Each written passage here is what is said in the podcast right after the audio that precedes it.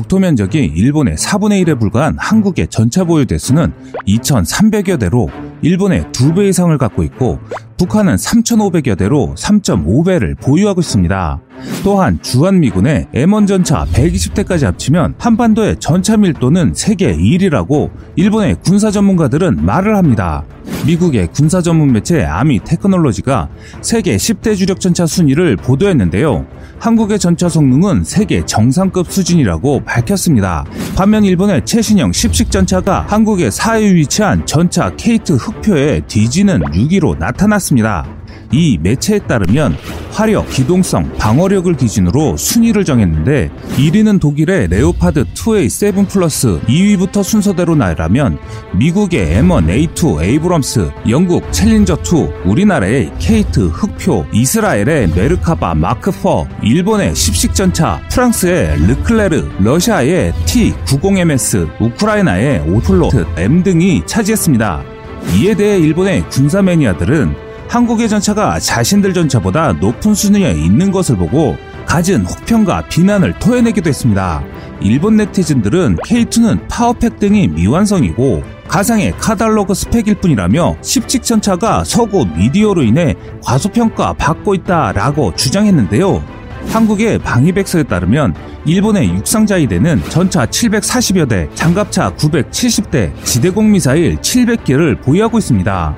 5개 방면대와 1개 중앙 지금 집단으로 조직된 15만 천여 명의 육상자위대는 일본에 상륙한 적을 본토에서 격파하는 골키퍼 역할을 맡고 있습니다. 특히 홋카이도에는 전차연대를 보유한 7사단과 2사단을 비롯해 11사단, 5여단이 포진하고 있습니다. 홋카이도에 정예 부대를 포진한 까닭은 러시아를 견제하기 위함입니다. 한편 홋카이도에는 500대 가까운 전차가 배치되어 있습니다. 육상자위대 전차의 절반가량과 육상자위대 전력의 3분의 1이 주둔하고 있는 셈인데요. 일본 정부는 최근 중국과의 영토 분쟁을 고려해 구형 74식 전차 규모를 약 200대 줄이기로 하는 등 육상 자위대 전력을 희생시켜 해, 공군의 자위대 장비를 보강하기 시작했습니다. 육상 자위대는 주변국에 비해 표면상 전력은 약해 보이지만 섬나라라는 점을 고려한다면 결코 만만치 않은 전력이라고 군 전문가들은 평가하고 있습니다. 라고 하는 것이 일본 전력의 대외적인 표면적인 위치입니다.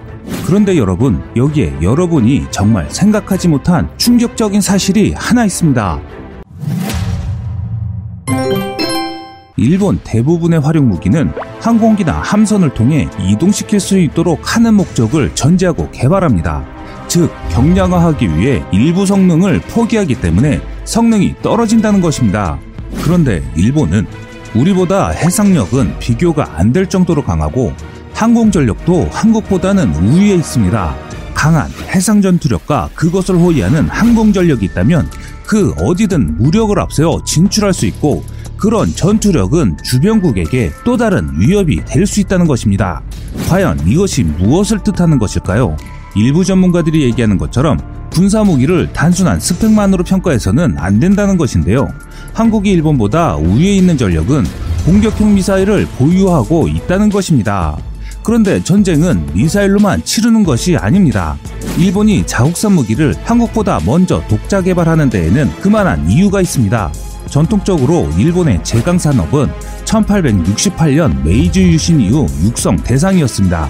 그들은 건실한 철강 사업을 국가안보의 건강과 동일시했는데요. 1850년부터 정부가 화포를 만들기 위해 계획적으로 육성하기 시작했습니다. 또한 제철소별로 군이 관리에 체계적으로 육성하기 시작했습니다.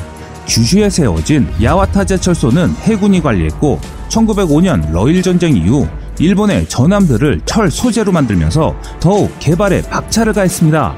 이때 고베 제강소, 스미토모 제철소, 일본 제강 등 민간 기업들도 이 시장에 뛰어들면서 일본의 제강 산업은 그야말로 르네상스 시대로 접어들었습니다.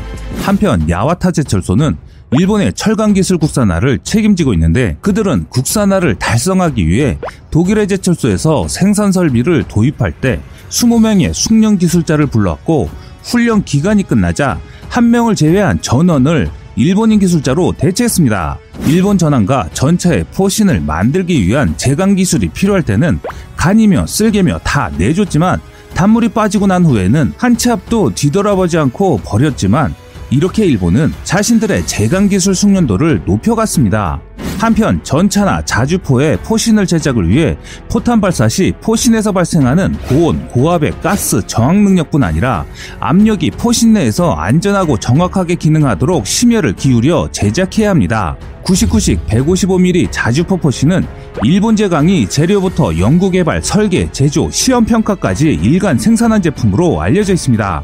일본 전차는 패전 이후 미국 시 전차를 적극적으로 카피하기 시작했는데요. 미국의 M46 패튼 전체의 포신을 카피한 STA2를 이어 세 번째 테스트 모델 STA3를 만들었으며 이후 제식 전차를 만들기 시작해 1958년 61식, 1970년 74식, 1990년 90식, 2000년대 10식 전차를 만들었습니다. 이후 일본은 최신의 무기 시스템들의 본격적인 양산을 시작했으며 히토마루로 불리는 최신의 10식 전차를 비롯해 대부분의 육상자위대 무기 체계들을 자국산으로 무장하고 있습니다. 일본의 히토마루라고 하는 10식 전차는 세계 10대 전차 중 6위에 랭크된 전차입니다. 일본의 최신 전차인 10식 전차는 2012년에 실전 배치된 최신의 4세대 전차인데요. 통상 일본은 무기 체계를 개발해 제식 명칭을 부여할 때 전력하 연대를 표시하곤 합니다. 예를 들어 10식 전차는 2010년대, 90식 전차는 1990년대에 전력화했다는 뜻입니다. 10식 전차는 90식 전차와는 달리 지휘 통제, 통신, 컴퓨터 정보를 받을 수 있는 C3I 기능이 들어가 있습니다. 10식 전차는 독일의 레오파트 2A6를 모델로 했는데요. 일본이 자랑하는 10식 전차는 기존의 74식 전차를 대체하기 위해 1990년대부터 개발에 착수했습니다. 총 330여 대가 생산된 90식 전차는 무게가 50톤에 달해 운반할 때 차체와 포탑을 분리해 수송해야 했을 만큼 육중한 몸매를 자랑했습니다. 반면 10식 전차는 무게를 44톤으로 줄여 운송이 한결 쉬워졌습니다. 일본이 전체 경량화를 추구하는 것은 센카쿠 열도 등 분쟁 지역에 신속하게 투입하기 위한 포석이라고 전문가들은 얘기합니다. 하지만 꼭 센카쿠 열도에만 가기 위해 경량화를 추진할까 하는 의문이 드는데요. 일본의 십식 전차는 이라크 대게릴라전을 통해 대전차 로켓포인 RPG 시리즈에 대한 생존성을 높이기 위해 모듈 교체 가능한 장갑을 채용했습니다. 기관 총탑도 사수가 전차 외부에 노출되지 않고 안전하게 사격할 수 있게 원격 조정으로 개발했고 주포는 120mm 활강포로 관통력이 강화된 포탄을 발사합니다. 십식 전차는 길이 9.48m, 폭 3.24m, 높이 2.3m이고 최고 속도는 시속 70km인데요. 대당 가격이 112억 원 수준으로 비싼 게 흠입니다. 한국의 국방기술 품질원이 발간한 세계 주력 전차 획득 동향에 따르면 십식 전차는 국내 배치용으로 제작 경량화에 방호력이 약하다고 전했습니다. 반면 일본의 십식 전차는 신형 사격 통제 장치를 탑재해 90식 전차보다 뛰어난 야간 작전 능력을 갖췄으며 포탑 안에는 목표 자동 추적 장치가 탑재돼 있고 여러 대의 전차가 함께 움직이는 공동작전에는 10식이 첨단 지휘 통제 장비를 통해 한국의 K2보다 나은 효과를 자랑한다고 밝혔습니다. 다음은 규마루라고 하는 애칭을 가진 90식 전차는 우리의 K1, A1 전차에 해당하는 전차입니다. 74식 전차의 후속 모델로 개발한 90식 전차는 1992년부터 미쓰비시 중공업에서 생산하고 있는데요. 미쓰비시가 전범 기업인 것은 잘 알고 계실 텐데요. 일본은 이런 전범 기업을 예나 지금이나 무기를 생산하는 것은 물론 자국의 최신 무기 시스템을 개발하도록 독려하고 있습니다. 한국을 침략하는 데 일조한 기업을 육성하는 나라가 과연 우리의 우방국이 맞는지 정확한 현실적인 분석이 필요하지 않을 수 없습니다. 반면 우리의 생각과는 다르게 미쓰비시 중공업은 일본 최대의 방산업체로서 항공과 함정 분야 외에도 기동 분야에서 주요 전차를 생산하는 핵심 업체입니다. 태평양 전쟁 종전 후 61식, 74식, 90식의 3세대 전차 생산을 주도했고 현재 4세대 전차인 10식 전차를 생산하고 있습니다. 가나가와 현 지역에 있는 미쓰비시 중공업 범용기 특차사업본부는 1929년 전차 개발을 시작해 제2차 세계대전 이전에는 전체 일본 전차의 약 70%를 생산했습니다. 전투 중량 50톤의 90식 전차는 120mm 449 경장 활강포를 장착했고 40발의 포탄을 자동으로 공급하는 포탄 자동 장전 장치를 갖추고 있습니다.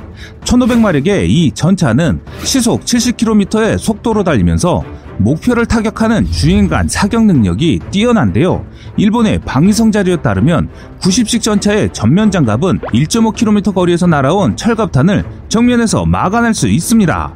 현재 납품 가격은 7억엔 하나로 70억 원이며 90식 전차의 단점으로는 측면 장갑이 취약한 것이 문제점으로 지적되고 있습니다. 이러한 문제점이 있는 90식 전차는 추가 장갑으로 방어력을 늘려야 했으나 주변국 전차들에 비해 성능이 상대적으로 처지는 것으로 평가되고 있습니다. 군사 전문가들의 의견을 모아보면 일본의 육상 전력은 한국보다 뒤처지는 것이 맞다고 합니다. 그런데 그것은 화력이 뒤처지는 것이지 일본의 육상 전력을 차지하는 장비들이 뒤처진다고 말하지는 않습니다. 현재 우리가 알고 있는 일본의 최신 전차인 10식 전차는 한국의 K2 흑표 대비 약간 뒤떨어질 뿐이고 일본의 99식 155mm 자주포는 한국의 K9 자주포보다 성능이 조금 떨어질 뿐입니다. 하지만 다른 육상 무기 체계를 비교한다면 한국이 지금처럼 여유롭게만 생각할 수 없다는 것입니다. 일본은 1950년대 미국 시콜스키의 S55와 S58 헬기를 면허 생산한 것을 시작으로 헬기 제작에 뛰어들었습니다. 이 때문에 일본에게는 시콜스키사가 헬기 선생님인 셈인데요. 이후 1960년대부터 1990년대까지 시콜스키의 S61 헬기를 면허 생산하며 독자적인 개량을 시도했으며 이어 1980년대 시콜스키의 S70 헬기에 일본이 개발한 장비를 붙인 해상 자위대용 SH-60J를 생산하면서 독자 개발의 능력을 키웠습니다. 일본이 개조 개발한 해상 자위 대용 SH-60K 시오크 헬기가 필리핀 인근에서 작전에 참여했을 정도로 실전 배치된 헬기입니다. 또한 일본은 1990년대 들어서 시콜스키의 육상 항공자위 대용인 UH-60JA를 면허 생산했고 이어 민수형 연구개발 기체로 100% 독자 모델인 MH2000을 개발했습니다. 2000년대 들어서부터는 해상자위 대용 SH-60K 시오크를 개조 개발하는 단계까지 올라섰습니다. 반면 우리나라는 2006년 6월부터 약 6년간 1조 3천억 원을 투입해 한국형 기동헬기 사업 KHP를 진행했고 2012년 유로콥터사의 도움으로 수리온을 개발할 수 있었습니다. 단순 계산으로만 일본은 헬기 제작 능력에서 우리보다 50년 정도는 앞서고 있다는 것입니다.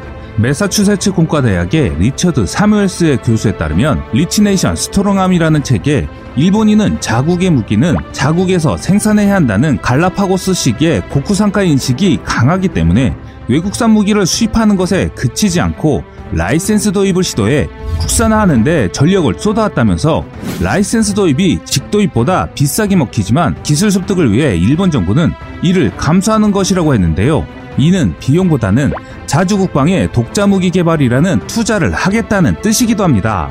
그래서 지금 같은 일본의 모습을 우리는 경계해야 합니다. 한 나라의 군사무기 도입을 놓고 비용과 효율로만 따지는 것은 정말 위험한 생각일 수 있습니다. 현실적으로 일본은 한국보다 많은 전쟁과 전투를 통해 실전 경험을 갖고 있습니다. 또한 다른 나라를 침략하는 방법을 알고 있습니다. 그런 일본과 우리는 마주하고 있습니다. 우리가 지금 경계해야 하는 것은 지금의 위치에서 안주하고 자만하여 북한과 일본보다 더 나은 위치에 있다고 생각하는 아니란 마음가짐입니다. 지금까지 세상의 모든 군사무기를 얘기하는 어리투브였습니다. 시청해주셔서 감사합니다. 구독과 좋아요, 알람 설정은 좋은 영상을 만드는데 많은 힘이 됩니다.